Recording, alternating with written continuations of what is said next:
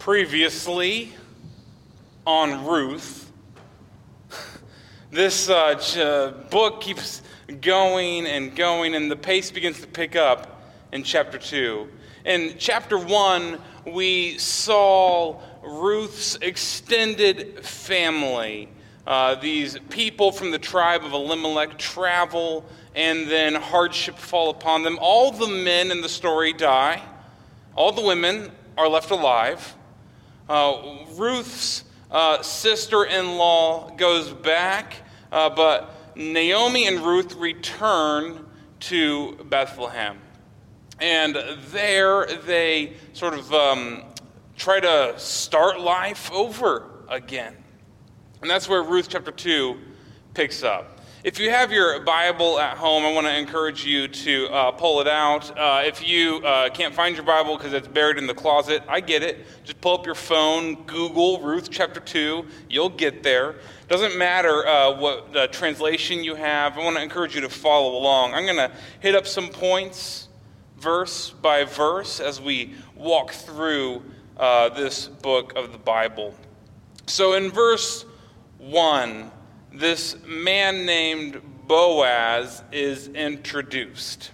He's a, a kinsman, he's a, a close relative. The word kinsman in Hebrew is sort of difficult to translate. This will be the motif for the rest of this chapter. I'm going to keep coming back to the original Hebrew, and we're going to talk about how some of these words are uh, playful how some of them are difficult to get our minds around. There's a lot of word play. I won't bore you with all of it. Um, but he's a, a, close relative, he's a, a friend of her husband. It's unclear what this word kinsman means. He's probably from the clan of Elimelech, as the scripture talks about. He is um, part of this familial group. We need to remember that in the tribes of Israel, right, they were large groups of people called tribes. And within those tribes, there were comprised of clans. And so Elimelech is a clan of the tribe of Judah. Uh, this is kind of this bigger uh, people group. And uh, the tribes were responsible for a couple things. Or, excuse me, the clans were responsible for a couple things. They were responsible for settling conflict, and they were probably responsible for mitigating law, as we'll find out later in the book of Ruth. Now, this uh, guy's name is Boaz. But when you look at the Hebrew, this is a fascinating thing about the original ancient language, or there are no vowels in the Hebrew language. It's all consonants. And so when you're reading Ruth in Hebrew, his name literally is B Z. That's it. So it could be Beuz, Beis, Boaz, Baz. You can insert any vowels you want between these consonants. We don't know. Later on, the Masoretics would dot these consonants, and that's how we get the vowels. It's just a fascinating thing about the language that we need, we need to remember, right? It wasn't written in English, and so it's hard to know sometimes where these people came from, who they were, what their names mean, uh, who are these people and these stories, and what does it mean for us today? So, Boaz no one knows what it means. it's only really found here in Ruth, and it's found in one other place in the Bible.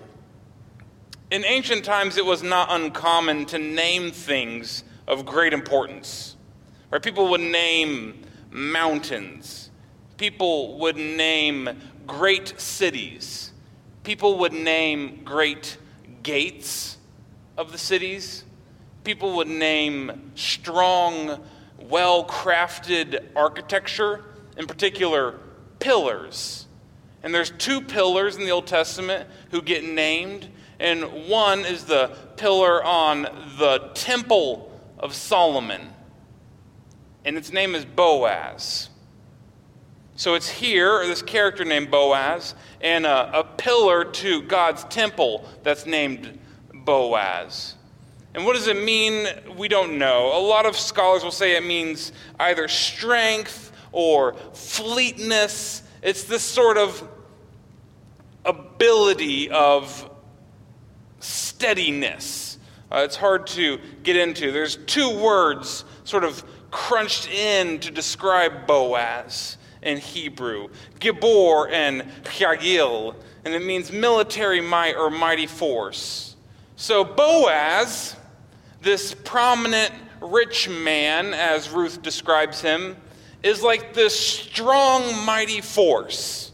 He is this guy who's sort of the antithesis of this famine that's going on in the land.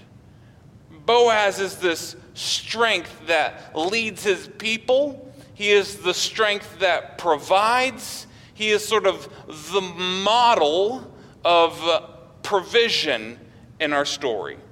And that's all just in verse chapter 1. Uh, sorry, verse uh, chapter 1 of, of chapter 2. Also, in there, you have Ruth in verse 2. It says, And Ruth the Moabite said to Naomi, So here, still attached to her name, is her identity. Still expressed here. And Ruth, notice, she takes the initiative to go and glean from the field. It's not Naomi telling her to go and glean. Now, gleaning, I know you all know what that means. It's a super common word. We use it all the time. N- never. it's this uh, pro- uh, process in the ancient world of following behind the harvesters. They would harvest the grain, and then you could pick up what's left over.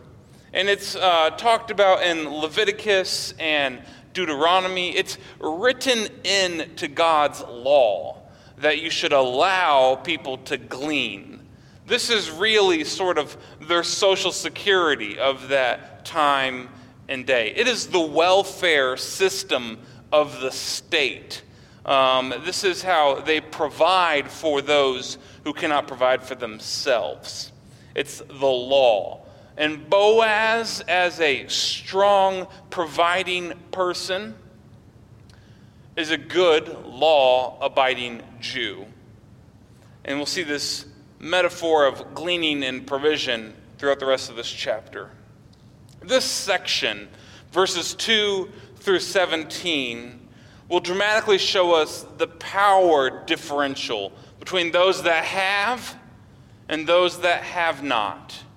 You have Naomi and Ruth who are desperate and cannot provide for themselves. And you have Boaz who can provide for his house and others. It shows the difference between poverty and vulnerability, and riches and status. It'll come in contrast in all of this. Verse 3, I love the beginning of this verse. It says, So she went, she came and gleaned in the field behind the reapers. As it happened, she came to the part of the field belonging to Boaz. Those three words as it happened are so rare in the Bible. They show up here, and I wonder if you've ever had one of these moments where, like, as it happened, you got a phone call for a job interview. Or, as it happened, that resume came across your desk and you hired that person and they were a perfect fit. Or, as it happened, you were in need and your, your boss called you in and say, I need to give you a raise. Or, as it happened, you were out of diapers during the pandemic and you went to HEB and you got the last box. Or, as it happened, you were running out of bread again, and Kroger happened to have a pallet come in that day, and it just happens to be there. These three words, as it happened, this is God's hand providing. It's God's providence for these people in the story, and it continues for us today. In verse 6, we run across Ruth's designation again as a Moabite. And five times in this story, Moabite is going to be like slammed onto her name. She's not just Ruth, right? She's Ruth the Moabite, the Moabitess, that person from Moab. And the, it's like the author wants to keep reminding us of who Ruth is. She does not belong in the story. She's an alien, a foreigner, an illegal. I don't know what you want to call her. She's not a Jewish person, and she happens to be on the other side of the border in need. She doesn't belong there. Maybe the audience reading this perhaps is a little angry as they see Ruth getting treated so well. Maybe they, they're thinking to themselves, well, I never got treated like that. Or there was a time when I was in need and my own people didn't help me, but they, they helped her? That's absurd. The author wants us to be reminded of who Ruth is. In verse 8, it says, Boaz said to Ruth, Now listen, my daughter, do not go glean in another field or leave this one, but keep close to my young women. Keep your eyes on the field being reaped and follow behind them. I order the young men not to bother you. This word, not to bother you, is um, hotly debated, and I do not want to shy away from it. In ancient time, much like today, violence against women has always been an issue. And here you see Boaz taking on the role of the protector. Now, whether or not the author wants us to know that this is her being the possibility of being physically accosted or just harassed, it's debated on the kind of spectrum of that word. Certainly, there were people who were gleaning and they were harassed or sort of driven off from their gleaning in the fields, right? Uh, by the law, they're required to allow to come and glean, but that doesn't mean the workers can't shoo them away. Doesn't mean the workers can't make it difficult for them. But you see Boaz taking on the role of protector of guardian, of saying, Don't do that to her as she's come and gleaned in my fields.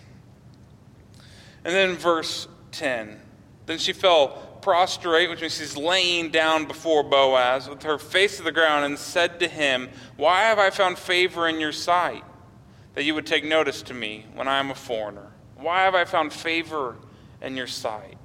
This is a motif that's brought up again and again and again in the scriptures. You see it in Genesis and 1st and 2nd Samuel and 1st Kings and Esther. Let me find favor in your sight. It's the sort of language that one would take towards a superior. This is Ruth saying, I am not worthy of sort of the praise, protection, and honor that you are bestowing on me. And so this question sort of bubbles up under the text. It's sort of um, at the sides, encompassing all this encounter. Is Ruth just a foreigner and a pagan? Or is she a human being who has a real need? Is she a foreigner and a pagan? Or is she a human being who has a real need? And Boaz has to wrestle with this question. As he's in charge of the field, he's in charge of this harvest, he gets to um, benefit from his hard work, and then someone comes along who needs help. He has to say, How can I provide for her? Or do I just provide for me and my house? And she can fend for herself. Verse 12 it says, May the Lord reward you for your deeds, and may you have a full reward from the Lord, the God of Israel, under whose wings you have come for refuge. In the Psalms, we will hear this metaphor of God being like a hen spreading out his wings and protecting his chicks. It's a metaphor that Jesus uses again in the New Testament. Paul will say, What you reap, you sow. And so there's this sort of economic language. May you have a full reward from God. May God bless you. May, may you find favor in God's sight. May God repay you for what you've done. Sometimes in Scripture it'll say, May God repay the evil that you have done. And it's assumed then that God will judge you if you've done evil. And so the same sort of yardstick of measurement is tossed up against Ruth. May God repay you, Ruth. And you can hear Ruth saying, May God repay you, Boaz. They're talking to each other about this sort of, may God reward you from what you've reaped and sown. And it raises the question what has Boaz and what has Ruth sown? Well, what they've both sown is sort of this loving kindness. And so they're saying, May this loving kindness be repaid to you in full. In verse 14, it says, At mealtime, Boaz said to her, Come here and eat some of this bread and dip your morsel in the sour wine. So she sat beside the reapers, and he heaped up for her some parched grain. A couple things jump out to me from this verse, and the first is that this is above and beyond the law. The law only dictates that there should be corners left of the fields, and that's what the um, immigrants can get. And then Boaz says, Why don't you come over here and eat next to me? Now, I want you to hear sort of the undertones here. I think Boaz thinks she might be a little pretty. Boaz is like, Come on, you, you come over here. I'll give you a little extra. But it's still a generous offer.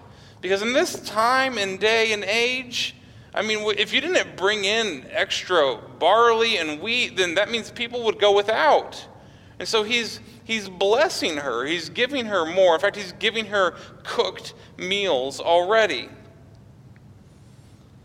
In verse 16, we, we get a sort of a glimpse into the past talks about this handfuls of the bundles leaving for the glean, and I'm sort of asking this question what did this all look like if we could put ourselves in Ruth's shoes? In that day and time, people would gather the wheat or the barley with their left hand, and they'd have a sickle in their right, and they would cut that up. They would lay it down in bunches. The women would follow behind them and tie them up, and whatever fell out, that's what you could pick up off the ground. But Boaz says, Why don't you just reach in there and grab a handful? Just take what you want. Uh, he's providing for her. In verse 17, we get this weird word, this weird measurement. Uh, said that it was about an ephah of barley. This is a borrowed word, actually. It comes from the Egyptians, which makes sense, right? Because we will do well to remember that the Hebrew people spent a long time in Egypt. And so maybe they borrowed some of their language. Maybe they borrowed some of their units of measurement. Uh, but we all know what an ephah is, right? When you go to HEB, you say, I'd like an ephah of flour. Uh, it's totally there in the bulk uh, section, right? Not at all. it's, a, it's like a bushel, and it's still debated on how much that is. Whether it's 50, 60, 70, or 80 pounds, it's unsure. Uh, but it's not a lifetime supply and it's not a day's supply. It's not even a week's supply. It's probably a month's supply that is provided for her. In verse 19, Naomi begins to connect the dots of what's going on. She Ruth comes home and she says, Where have you been? Whose field did you go to? She says, I went to this guy named Boaz. He gave me this food. He gave me this food. He gave me this cooked food. And Naomi's like, Oh, oh, oh, Oh, oh, oh. She begins to connect the dots and put it all together on who Boaz is. And then there's this weird word in verse 23 that we should not miss. Ruth says, So she stayed close to the young women of Boaz, gleaning until the end of the barley and wheat harvests, and she lived with her mother in law. So to me, chapter 2 is very positive. There's this encounter between this man who provides, and it's great. But verse 23 says it's the end of the wheat and barley harvest.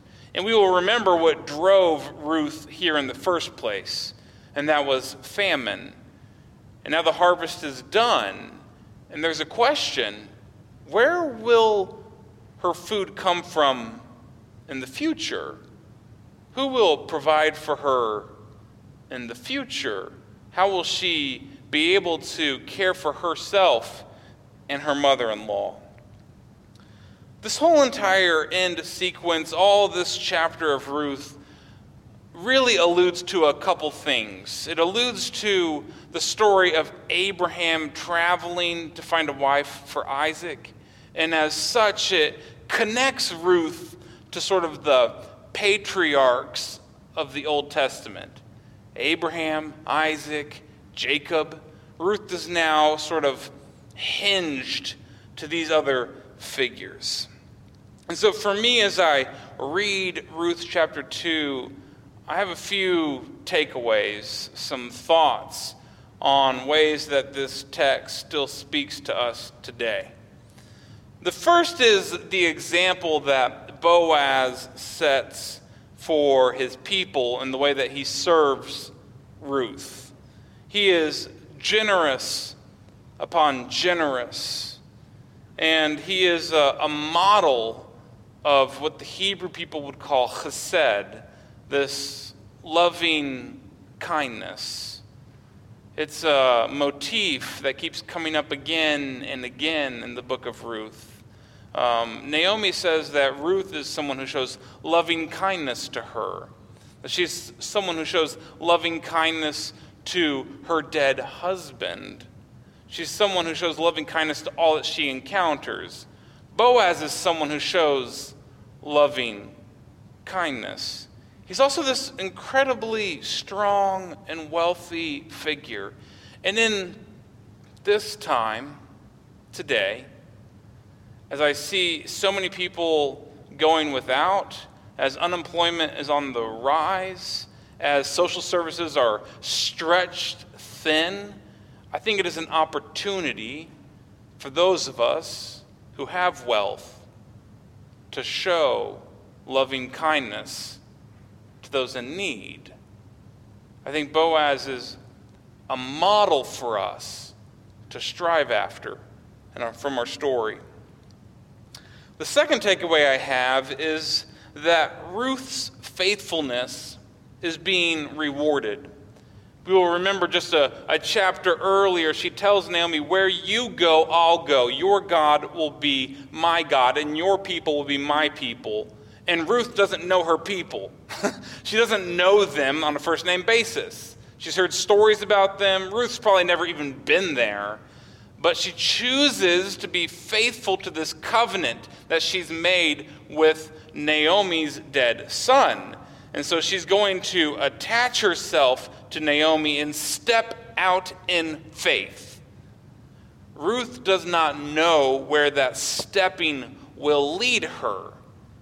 But chapter 2 begins to show us the reward that Ruth gets for exhibiting faithfulness. And I don't know about you, but in this time when it's difficult to trust God, I think I can learn a little bit from Ruth. That I don't have to have all the answers, I don't have to know what to do next. I just need to step out in faith and trust that God will provide as God did for Ruth in our story.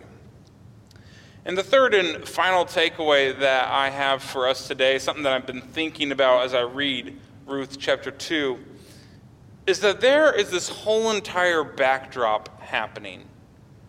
Well, remember that the story doesn't begin with Boaz, and the story doesn't begin with Ruth. The story begins with Naomi and Naomi in chapter 1 is mad at God. She thinks that basically God has forgotten her. I don't want to spoil the story for you, but Naomi will actually never meet Boaz in the story of Ruth. And Boaz and Ruth will play a huge role in what happens to Naomi. I think we often forget that it's not about us and that there's a lot happening outside of our experience. And Naomi becomes sort of narrow minded, narrow sighted in her worldview. She thinks, God has forgotten about me. Meanwhile, God is at work in Boaz's life and Ruth's life, and it will profoundly impact Naomi's life. I wonder where God is at work in your life so that you can turn around and profoundly impact somebody else's life. I don't know about you, but this um, ancient old story written in a funny language I think has a lot of truth for us today. there's a lot that's happening for us to consider and sit with as God continues to speak through his scripture. In the name of the Father, Son, and Holy Spirit, amen.